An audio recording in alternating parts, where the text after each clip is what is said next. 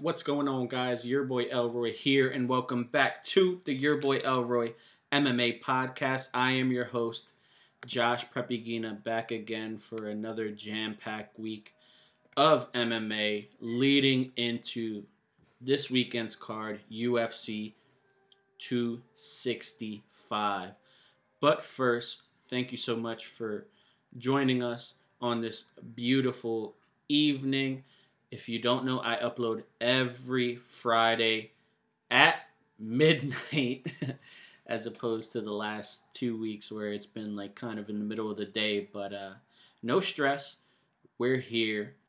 Before getting into the news, as always, I would like to thank my listeners. Uh, if it's your first time here, if you've always been here, thank you so much. I adore you for tuning in. And if you haven't, five star ratings and reviews on this podcast on whatever preferred platform you listen to this show. Um, if you like the show, if you don't like the show, let me know. Um, I would love to hear your feedback. But let's get into the news. First off, for the news, we want to congratulate the uh, GOAT, someone who is not you know, has not been limited to a ton of jokes on this show in the past few years. Artem Lobov on calling it a career after his loss in Russia earlier this month. Or wow, it's actually uh it's August. So late last month he he took an L in a bare knuckle fight in Russia, and after that, decided to call it a career. So, uh, congratulations on a career. Uh, Artem Lobov is someone that no matter win, lose, or draw, he's always garnered some type of interest to himself. Um, you can kind of say because of Conor McGregor, but you know, Artem is the one cutting promos for himself, so you got to give it to the guy for despite his skill and record uh, has garnered a ton of interest to himself. And, you know, at one point from his UFC release was almost must see television. You know, he was the biggest name signed to BKFC at the time. And, uh, yeah, man, it was it was fun to watch him, and uh, always a really good interview. So I hope to hear from him soon on one of these major platforms, and uh, hear how he feels about the decision to step away from active competition. But congrats, man. Like I said, you've you've done more than your record says. So that's great for you. Sticking in bare knuckle F uh, fighting championship, sorry. Uh, a big news item for this week is the return of Chad Money Mendes. Uh, we heard rumors of this last week when you know, he was said to be lined up to be on Rogan this week. And he announced pretty early in the podcast that he is returning to competing, but not for the UFC. He has got his the blessing from the UFC to join the BKFC squad. He will be debuting, I believe, in October for BKFC at 155. So he's looked great. You know, someone who is criminally underrated um, and very, you know, pivotal in the Conor McGregor story because of what the outcome was at the end. But go back and watch that fight. I bet you'd feel a lot different about Chad Mendes after watching that fight. Um, but I am looking forward to seeing him in BKFC. BKFC has done a great job garnering talent and interest and all that. So I'm looking forward to seeing more talent jump ship to BKFC. And our TUF review for this week is a bittersweet one. Um, you know, I was pretty much in you could say win-win, but in reality it was lose-lose situation for for this week's TUF episode. We had the middleweight semifinals, Andre Petroski versus Brian Battle. And uh, obviously, me being born and bred Philly boy, I was rooting for Petroski, but I knew in the back of my head that it wouldn't hurt if Battle won since I am now a citizen of Charlotte, North Carolina, and he's about 15 minutes up 485 or down down 485 in Matthews. So, you know, I guess you could say it was win-win. Whoever won, I would be happy. It was bummed to see Petroski tap, but uh battle's tough, man. I'm I'm rooting for him to go all the way now after that victory.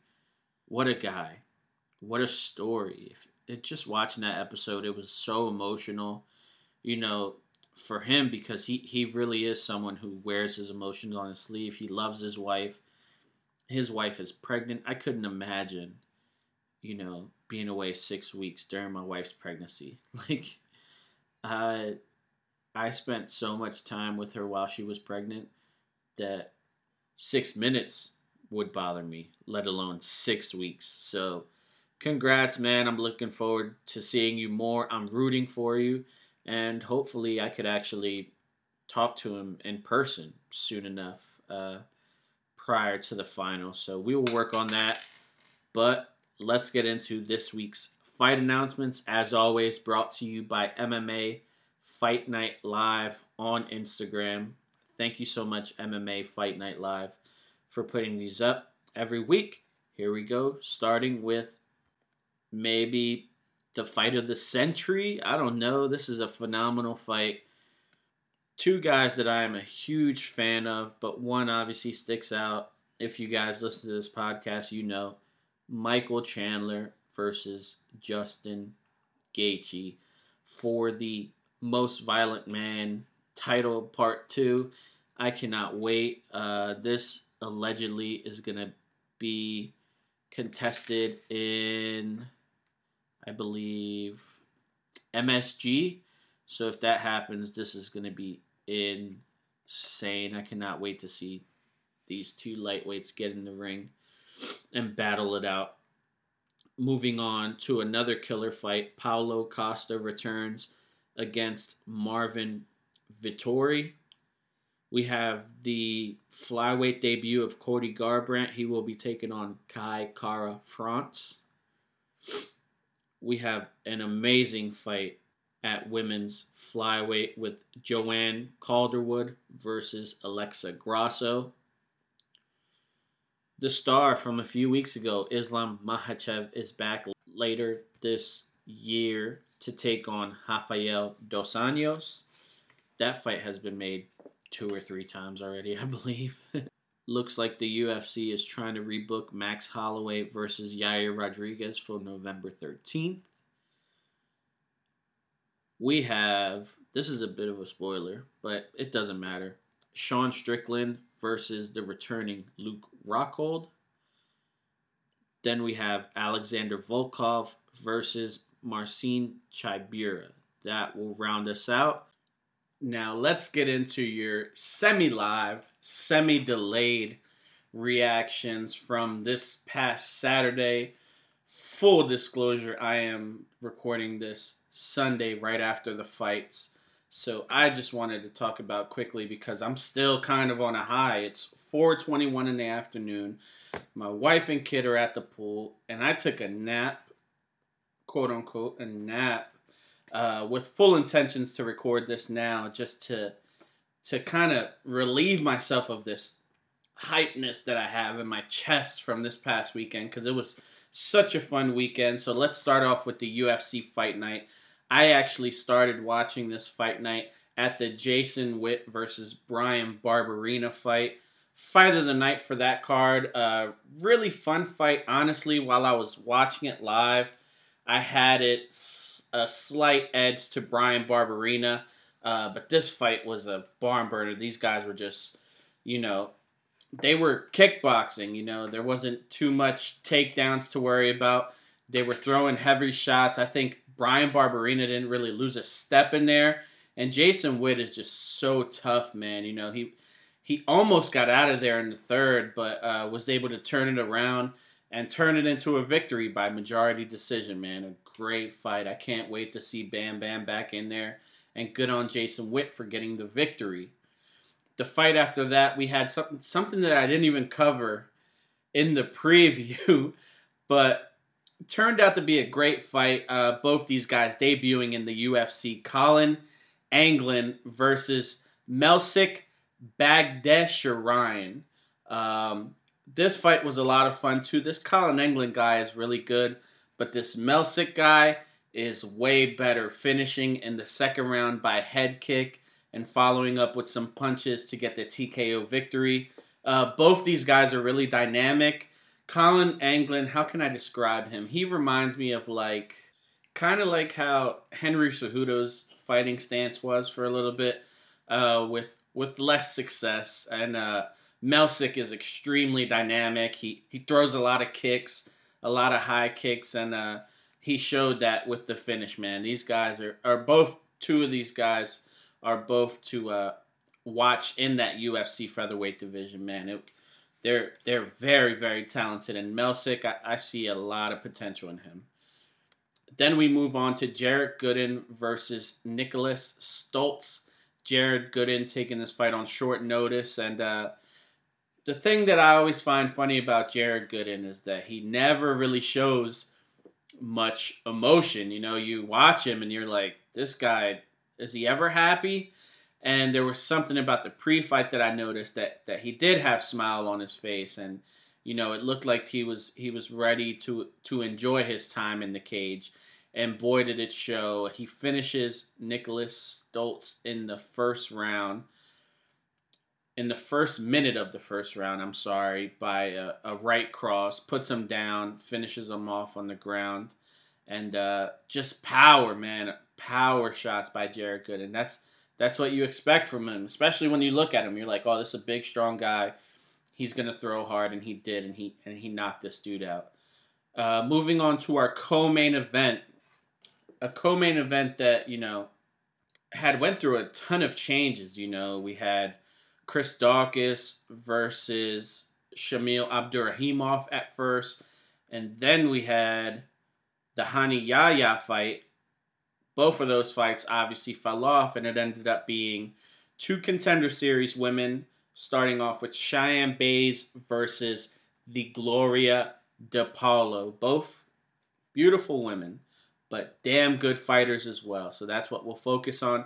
Cheyenne gets it done by head kick in the very first round. You know, it was real close. I got nervous because I couldn't tell if Gloria DePaula's hand got up before Cheyenne threw that kick, and she just put everything she had into that kick and puts Gloria down, finishes her off with punches on the ground. Congratulations to Cheyenne Buys. She finally gets that victory in the UFC that she so desires. And I think, you know, kind of like a star making performance, man.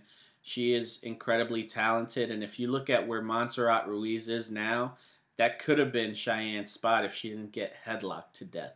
So let's hope for a big bounce back from Cheyenne Buys. This was great. And you know what? Honestly, I'm looking forward to seeing more of Gloria DePaula. It's unfortunate that she didn't get to showcase much skills. You know, it was a 60 second fight, but there's still time, man. Very young in her career. And then the main event Sean Strickland versus Uriah Hall. It goes to full five, and there was not a second in this fight where Sean Strickland wasn't winning. He dominates Uriah Hall. And, you know, I hate to bring it up again, but that's what we talk about with Uriah Hall. You can read him like a book, and, and you knew you knew once he took a couple strikes, all right, it's over. And you kind of expected, as long as Sean can avoid some of the dynamic striking from Uriah, that this is going to be a long night for him. And it was. You know, Sean almost got him out of there. I don't know if he wanted to go to five rounds, but uh, because he's he had a lot of chances to finish him with with his hands, and he just you know tried to take him down or you know just really exhaust Uriah, and and he and he did exhaust Uriah, but Uriah never had a dog in the fight. I never saw the tide turn. Sean Strickland is strictly business in there. Now, here's my issue. We talked about this before where I see these contenders and they're great, you know, but this is 185. And I look at someone like Sean Strickland who who's a lot of fun to watch, but how are you going to fight Robert Whitaker like that? How are you going to face an Izzy like that? You can't jab Izzy to death. You're not to jab Robert Whitaker to death. It's a it's to be a long night if he doesn't switch it up and and you know improve on his game. You know, he's got good boxing, but what happens when when Robert Whitaker's teep kicking you to death or or you know Israel Adesanya is throwing leg kicks that you're not going to be able to walk by the end of the night. Like it's going to be a long night. So hopefully these guys, you know, it's a progressive ladder. You move up and up. He moves up after this fight, and I don't expect him to, uh, excuse me, fight these guys, but at this time, but he will eventually, and and if he does, I think it's going to be a long night. So let's improve on those skills, Sean. Man, you're a lot of fun, but I want to see more out of you. So that was the UFC. Let's get to the real main event, Bellator 263, live from the Forum in Inglewood, California. Wow, what a night of fights for Bellator let's just highlight some of the undercard winners. Georgi Karakhanyan gets the submission victory over Kiefer Crosby. Hassan Magomed Sharipov gets the TKO victory over Jonathan Chiarez. Uh, this is Zabit's little brother. He's 6 and 0 right now in the 145 pound division. So good on him for getting started. We had Godzi Rabanov defeating Daniel Carey by TKO in the very first round, as well as Goiti Yamauchi defeating Chris Gonzalez in the very first round by TKO as well. Islam Mammadov getting the victory over Brent Primus by split decision. Very close fight. I had it scored for Mammadov as well. And then let's get into the big guns of the night personally someone who I was really excited to see this night and been excited since his debut. He delivers. Usman Nurmagomedov defeats Manny Muro by TKO in the very first round, knee to the body. This was this was violent. This was everything I wanted to see out of Usman. We know he has grappling because he is a Nurmagomedov, but we want to see the striking. There's something about these these Dagestani guys that ever since Khabib stepped away, we see the evolution in striking for these guys now. They know that wrestling is their bread and butter. That sounds awful. Their bread and butter. But their striking is just on such a higher level than these guys that came up before them. And it's great to see Usman. He's young. He's long, he's tall. This is this is great to be in Nurmagomedov, to have that base in wrestling, and then to have this really great striking is perfect. He's undefeated now, 13 and 0. I cannot wait to see more of him. In the co-main event, we had Emmanuel Sanchez versus Mads Burnell. Burnell getting it done weirdly by unanimous decision. Um, I personally had it scored for Emmanuel Sanchez 29 28. I thought that he did more of the damage. I think he controlled more of the pace. I did not understand the score at all. But you know what? Some judges view wrestling a lot higher than damage. And even in that case, I still don't know if Mads Burnell did enough to win this fight. Yes, he had seven takedowns, but was he able to do anything with those takedowns? I didn't think so. So good on him. Um, I don't know what's next for him, but uh, I would still like to see Emmanuel Sanchez versus a lot of these guys. He is that good, and he is that much fun to watch. Like you can't put him away, unless your name is Patricio Pitbull. but let's get into the main event. Why you're all here today? The double champ, one of the best of all time when it comes to this promotion, Patricio Pitbull versus the young stud 17 and 0 AJ McKee. Uh, this one goes a minute 57 for the simple fact that for 60 seconds, these guys kind of felt themselves out. Uh, AJ was on the attack for the last 57 seconds. He puts Patricio down with a head kick and then an uppercut, knocks him out. Fight's not over, goes back, lands some more punches, then tosses on a guillotine choke, and Patricio goes out. This felt special. This was a star making performance. This was, I'm not willing to say a change of the guard yet because Patricio is still elite. I still think that there are a ton of guys in this upper echelon at 145 and 155 that can't beat that guy. Patricio went in there and he was patient. Unfortunately, McKee was the reckless one that was able to get the finish. Um, unfortunately for Patricio. But fortunately for Bellator, I think this is best case scenario. This felt special to me. This felt huge. This was way bigger to me than anything that happened on the UFC earlier today, um, or earlier that night. You know, AJ McKee is a star. Now, can he can he back it up against these people that he said? You, you notice that he he didn't call out anybody in the promotion. So for the for the for Bellator to see that, they're already probably like, damn man, like dude, we got people here. You know what I mean? But he didn't call out anybody in the promotion. He's wanting to do super fights, something that is almost impossible to complete in this day and age. But all I care about is the fight, and this was a great performance for him. He gets the million dollars, he wins the Grand Prix, and he is your new Bellator undisputed featherweight champion. This was beautiful. If you hear his if you hear his speech after how much he he thinks about his father and his team, he gives them all the credit. You know, he just he just puts in the work. He says it. You could have all the talent in the world, but if your work ethic sucks, you're going to suck. I love it, man. I'm so happy for this guy, and I cannot wait to see more of both these guys. And I'm not opposed to Patricio jumping ship soon. I want to see him elsewhere. 32 and 5 after this fight. Think about how much experience this man has and what he would be willing to take at the UFC money wise and the people that he's going to be able to face. I would love to see him versus Volkanovski. I would love to see a Max Holloway get in the cage against Pitbull. This is best case scenario for Bellator. I hope they do it again at 155.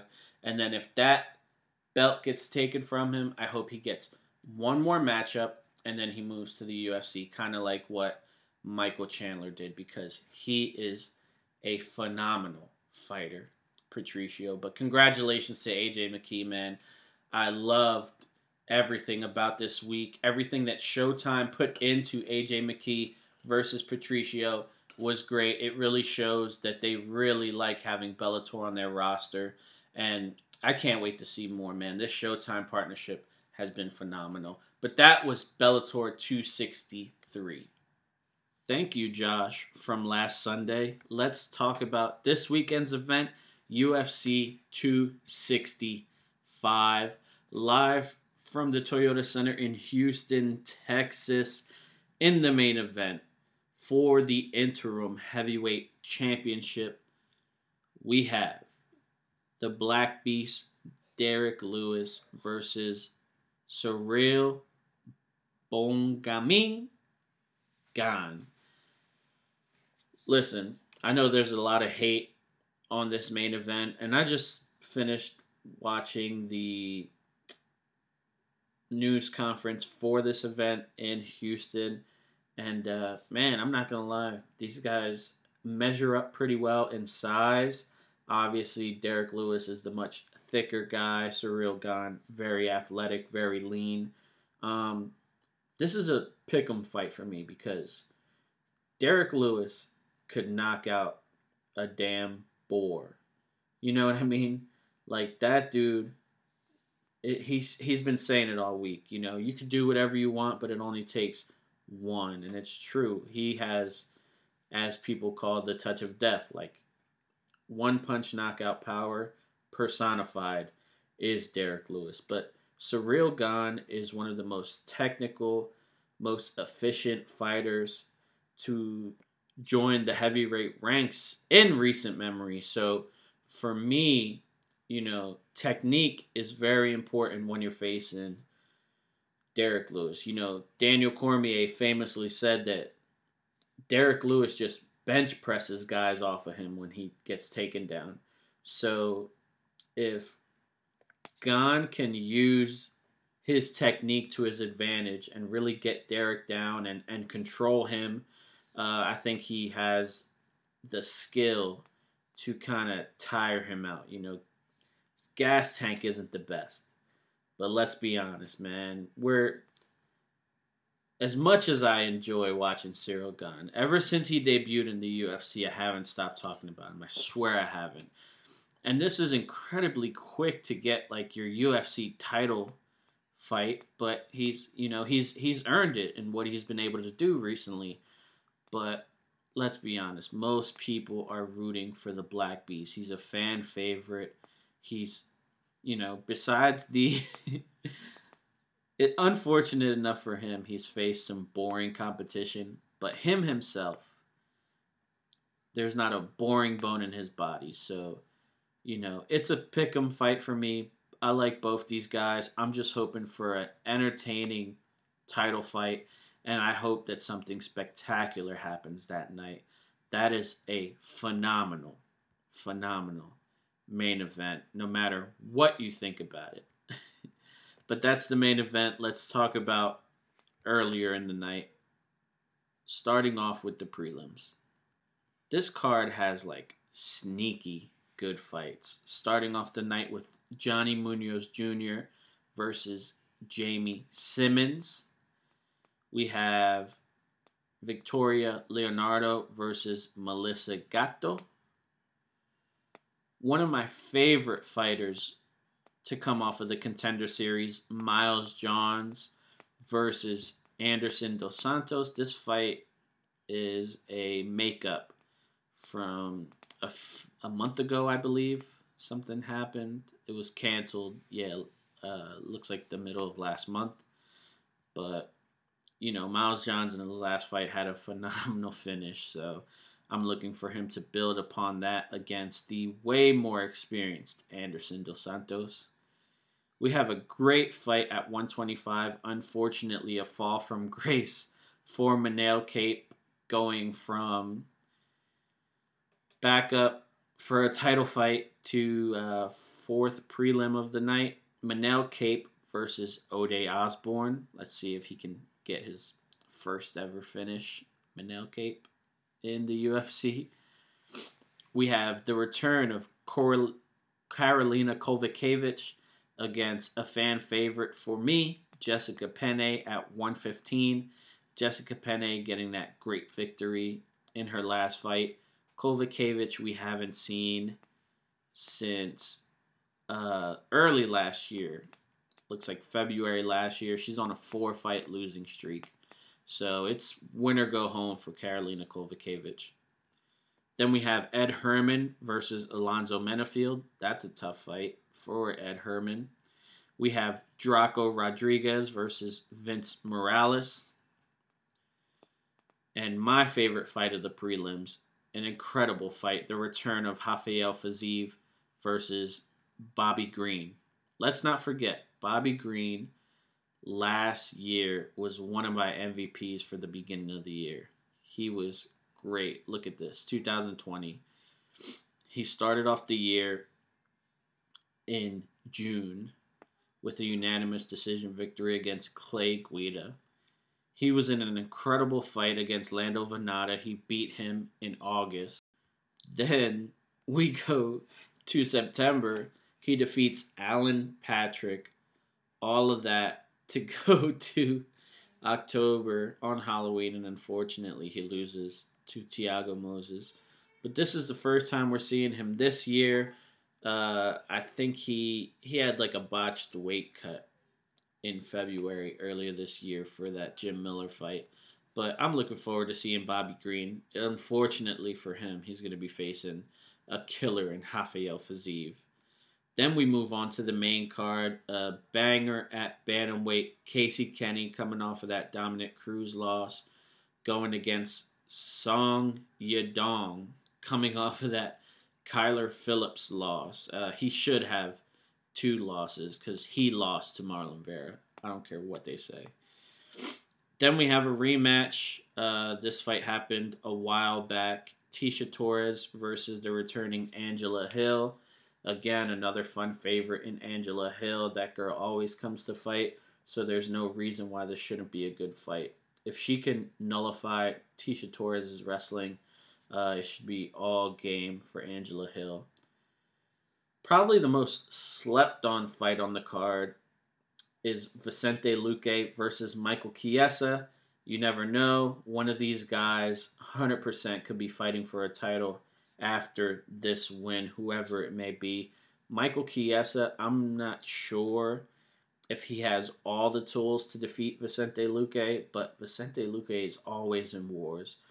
And unfortunately for him, I don't think that Michael Chiesa is the war type of guy. I totally expect Michael Chiesa to work on getting him to the ground and trying to secure a submission victory on Vicente.